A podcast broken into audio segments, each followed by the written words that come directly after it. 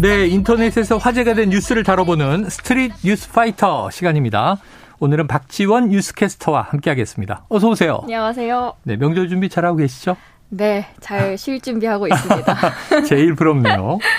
자, 이런 이슈입니다. 어제부터 특정 맘카페를 중심으로 올라온 글이 논란이 되고 있더라고요. 이 산후조리원의 학대 의심 내용이다. 어떤 내용이길래요? 네, 경기 안산시에 있는 산후조리원에서 신생아를 학대했다는 주장이 아이고, 나왔습니다. 네네. 처음 이 소식이 퍼진 건 지역 산후조리원 이용자들이 모인 단체 오픈 채팅방이었습니다. 네네. 신생아실이 난리가 났어요. 지금 케이지 안에 아이들을 막 돌리고 손수건으로 가리고 입을 때리고 다 CCTV에 찍혔습니다라는 어. 산후조리원 이용자인 A 씨의 글이 올라왔습니다. 네. 다른 한 부분은 조리원 직원이 쪽쪽이 안 무는 아이에게 억지로 쪽쪽이를 물리고 아기 침대를 벽으로 밀쳐서 머리를 받게 했다고 주장했습니다. 어허. 그러면 부모들은 어떻게 이 사실을 알게 됐을까요? 베베캠 영상, 그러니까 내 아이를 어떻게 돌봐주고 있는지 실시간으로 볼 수 있는 영상이 이 산후조리원에서는 원래 하루 30분만 볼 수 있었는데요. 네네. 실수나 오류로 인해서 계속 방송되면서 아하. 이 학대 행위가 고스란히 드러나게 된 겁니다. 방송이 돼버렸군요. 그렇죠. 그래서 온라인 커뮤니티를 통해서 논란이 확산되기 시작하자 어제 저녁 7시쯤 병원 측의 입장 또한 공개가 됐는데요. 네. 내용은 이랬습니다. 경찰에서 진상을 조사 중이고 병원에서 책임질 부분이 생긴다면 당연히 책임을 지겠다. 그런데 수사 결과가 나오기 전 유언비어를 믿고 허위 사실을 유포하거나 병원 명예에 해가 되는 내용을 무작위로 올릴 경우 추후 심각한 문제를 일으킬 수 있음을 음. 알려드린다고 밝혔습니다. 네. 결국 한 줄로 요약을 하자면 저 억울합니다를 호소를 한 거죠. 네. 현재 경기 남부 경찰청에서는 관계자 A 씨등두 명이 입건돼서 조사를 받고 있습니다. 네. 그리고 파악된 피해 신생아는 4명이라고 합니다. 아유. 요즘에 이 신생아 우리 애기들 금쪽이라고 부르는데 네. 금쪽 같은 이 신생아들이 정말 이런 피해를 당했다면 이건 정말 엄한 처벌을 받아야 될 일이고요. 네. 일단 병원 쪽에서는 사실 상당히 좀 경고를 하면서 그렇죠. 예, 견제를 하고 있는 그런 상황이네요.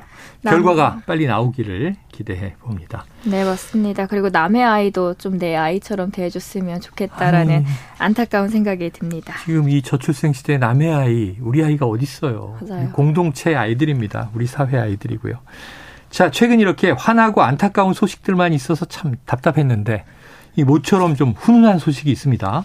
심폐소생술로 환자 살린 고교생. 네. 누굽니까? 네, 흰색 패딩을 입은 60대 남성이 비틀거리며 걷더니 그대로 도로 위에 쓰러집니다. 네. 몇몇 시민들이 남성을 그냥 지나치는 사이에 길거리를 지나던 학생 4명은 고개를 돌려서 빠르게 남성에게 다가갑니다. 네. 이리저리 상태를 살피더니 한 학생이 주저없이 심폐소생술을 어, 시작합니다. 네네. 얼마 후에 고급차, 구급차가 도착을 하고 남성은 병원으로 이송이 되죠. 네. 길거리에 쓰러진 남성은 인근에서 호텔을 운영하는 천 씨였습니다. 네.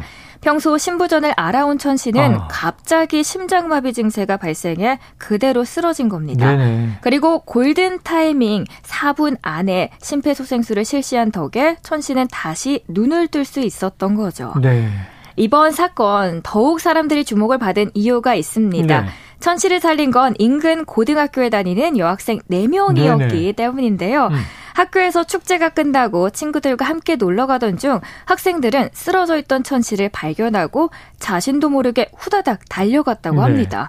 천 씨에게 주저없이 심폐소생술을 실시한 학생은 간호사를 꿈꾸면서 보건 의료 동아리에서 활동한 김혜민 씨, 아, 네. 김혜민 학생인데요. 네. 사고 당일 학교 축제에서 이태원 참사를 계기로 더 많은 사람들이 심폐소생술을 배웠으면 좋겠다라는 생각에 CPR 교육 부스를 운영했는데 음. 때마침 쓰러진 천 씨를 발견하게 된 아, 겁니다. 그렇게 됐군요. 그렇죠. 그래서 학생은 애들이 뒤에서 할 수 있다고 한번 해보자고 붙돋아줘서 심폐소생술을 할 수 있게 되었고 네. 그래도 몇 분이 도와주셔서 힘을 얻고 같이 심폐소생술을 할 수 있었다라고 인터뷰에서 말을 했습니다. 예. 누리꾼들은 이를 보고 세상은 아직 참 따뜻하다. CPR 하면서 떨리고 긴장됐을 텐데 음. 이런 압박을 스스로 이겨내고 쓰러진 행위를 살린 학생들이 너무 멋있다. 네. 학생들에게 배우고 갑니다. 쉽지 않은 일이었을 텐데 용기가 대단하다 등의 반응을 보였습니다. 네. 이 소식은 널리 알려진 인천시 교육청의 귀까지 들어가게 되었고요. 음. 교육청에서는 4명에게 의롭고 용감한 학생 표창을 수여를 했습니다. 네. 학생들은 같은 상황이 또 생겨도 망설임 없이 환자를 구할 거다라고 말을 합니다. 이런 학생들의 따뜻한 마음은 한겨울 추위 속에서도 온기가 전해지네요. 네. 자, CPR을 널리 알리려고 부스까지 운영을 하던 차에 길에서 쓰러진 또 어르신을 보고 달려가서 그 CPR 심폐소생으로 살려낸 거예요. 네. 아, 학생들의 이 따뜻한 마음 우리가 좀 본받아야 될 것 같고요. 올 겨울을 어쨌든 훈훈하게 해주고 아, 요 소식을 들으니까 좀 명절 분위기가 나네요. 그렇죠. 자, 다음은 이 배달과 관련된 소식입니다. 야, 요거 홍합을 빼달라고 요청한 손님이 있었는데 네. 이 중국 중국집 사장님은 손이 없냐? 그게 당신이 직접 빼먹어라 이 얘기잖아요. 맞습니다. 야, 이거 이 논란 이거 어떻게 지금 된 겁니까? 네, 배달 음식을 주문할 때 배달 앱에 들어가서 리뷰 살펴보시는 분들 참 많으시죠. 네네. 그런데 배달 앱 리뷰가 이렇게 싸움터가 되고 말았습니다. 네. 지난 14일 자영업자 커뮤니티에서 이건 아니지 않나라는 제목으로 배달앱 리뷰를 캡처한 사진이 게재됐는데요. 네. 손님은 별점 1점을 매겼고 내용은 이렇습니다. 네. 보지도 않을 요청사항은 왜 있을까요? 요청사항에 그렇게 당부의 말씀도 드리고 강조까지 해도 못 본 척 하시고, 하, 배달옴 짬뽕은 먹지도 않고 그냥 벌었네요. 네. 짬뽕에서 홍합을 빼달라는 요청이 받아들여지지 않았던 것으로 보이죠. 네네. 이를 본 업체 사장님은 댓글을 답니다. 홍합, 홍합을 빼라고 하셨네요. 홍합 안 빼면 못 먹고 버려요? 뭐하러 시키셨어요? 어. 바빠서 요청사항 못 받네요. 손이 없어요. 홍합을 못 빼요. 먹여줘야 먹나요? 어허. 이렇게 좀 다그치듯이 네네네네. 댓글을 답니다. 누리꾼들은 사장 댓글을 이해할 수 없다는 반응과 손님도 일반적이지 않다는 의견이 나뉘어서 감론을박을 음. 벌이고 있습니다. 누리꾼들의 이야기를 들려드리면요. 네. 홍합을 안 빼먹고 보낸 것을 모르고 먹었다가 알레르기 반응이 올라오면 생명의 위협까지 느낄 수 있습니다. 네. 자주 시켜 먹는 샌드위치 집에 토마토를 빼달라고 항상 하는데 다음 주문 때 실수로 요청 사항을 안 적었더니 토마토 빼는 거 아니냐고 연락을 주시더라고요. 어. 정말 감사했습니다. 한편으로는 바빠서 못 먹을 수 있는데 말을 저렇게 할 이유가 있느냐. 네. 주문자도 좀 강하게 말한 게 있고 사장님 댓글도 장난 아니네. 가슴이 웅장해진다 등의 반응을 보였습니다. 네. 한편 배달앱이 보편화되면서 리뷰 관련 피해 경험이 있는 업체가 늘어나고 있다고 합니다. 소상공인 시장진흥공단이 배달앱을 사용하는 소상공인 음식점 300개소를 대상으로 조사를 해봤더니 78%가 리뷰 관련 피해 경험이 있는 것으로 나타났습니다. 네. 고객과 사장님 간의 소통의 창구가 될 수 있는 리뷰칸이 싸움의 장터가 아닌 서로의 편리함을 줄 수 있는 대화의 창구가 되길 바라겠습니다. 그래요. 자, 이게 여기서는 그 저는 커뮤니케이션을 매일 하고 있는 사람이다 보니까 손님 글에서는 못 먹고 버렸다. 음. 사실은 먹었는데 좀 불편했다. 네. 뭐 이러면은 뉘앙스가 다르지 않았을까. 그러니까 음식을 뭐처럼 했는데 홍합을 빼지 않아서 통째로 버렸다. 근데 혹시 알레르기가 있는 경우라면 이건 타당하게 또 이해가 돼요. 네. 자, 사장님은 이게 사실은 빼달라고 요청글을 올렸는데 음. 바빠서 못 봤다. 이 실수잖아요. 그렇죠. 죄송하다라고 시작해야 되는데 손이 없냐, 네. 못 먹냐, 다그치듯이. 그러니까 이게 우리가 일상생활에서도 한쪽이 조금 격해지면 반응이 격해지면서 맞아요. 이게 상승작용이 되잖아요. 같은 말을 네. 하더라도 어떻게 말을 하냐에 대해서 좀 아, 상황이 이 손님과 고객이 조금만 따뜻하게 이야기를 주고 받았어도 결과가 달라지지 않았을까 하는 생각도 해봅니다. 음. 자, 설 연휴 이제 이틀 앞으로 다가왔습니다. 오늘 목요일, 내일 금요일 지나면 이제 나흘의 연휴가 시작되는데요. 이게 코로나 팬데믹이 좀 잦아들었잖아요. 네.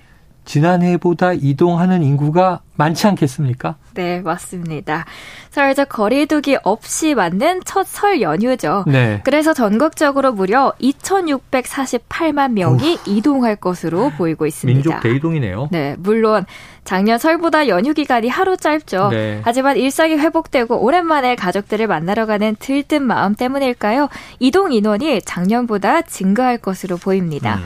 그리고 지난 추석과 마찬가지로 이번 설에도 고속도로 통행료가 나흘간 면제되는데요. 기간은 오는 20일부터 그러니까 내일이네요. 그러네요. 내일부터 24일까지입니다.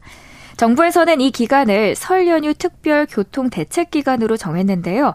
귀성 어, 그리고 귀경객과 여행객이 동시에 몰리는 설날과 설 다음 날이 가장 혼잡할 것으로 보이고요. 음. 이중 91.7%가 승용차인 만큼 네. 운전도 각별히 유의하시길 바라겠습니다. 그러면 물론 많은 인구가 이렇게 이동을 하는 것도 사실이지만 네. 모두는 또 아닙니다. 아, 사정 있는 분들이 있죠? 네. 자영업자 4명 중 3명이 올해 설 연휴에도 휴무 없이 일할 것이라는 조사 결과가 나왔는데요. 네네. 한 채용 사이트가 기업 회원 180명을 대상으로 설문조사를 실시한 결과 자영업자의 76.7%가 설 연휴 기간에도 어. 근무한다라고 대답했습니다. 네.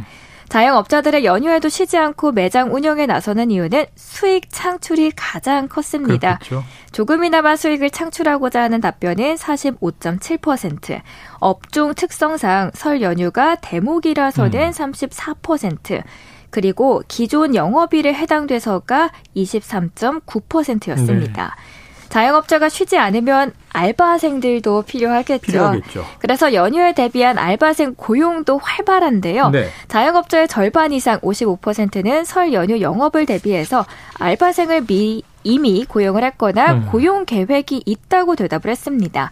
그리고 기존에 아르바이트생이 없나 굳이 왜 또 고용을 하지 하실 수 있죠. 네. 설 연휴에 맞춰서 알바생 고용 이유는 기존 알바생들이 퇴사로 인해서 음. 충원이 필요한 사례가 42.1%로 가장 많았고요. 네.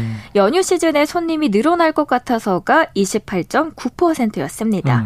참고로 설날 알바 시급은 평균 11,275원으로 네. 올해 법정 최저 시급보다도 1,655원 높게 측정이 됩니다. 네. 일도 일이지만 또 챙기면서 일하시길 바라겠습니다. 일하시는 분들도 계시고 또 가족분들을 만나러 이동하시는 분들도 계실 텐데요. 모두 행복하고 또 따뜻한 연휴가 되었으면 좋겠네요. 네. 참, 우리 아이들은 왜 아르바이트를 안 하지?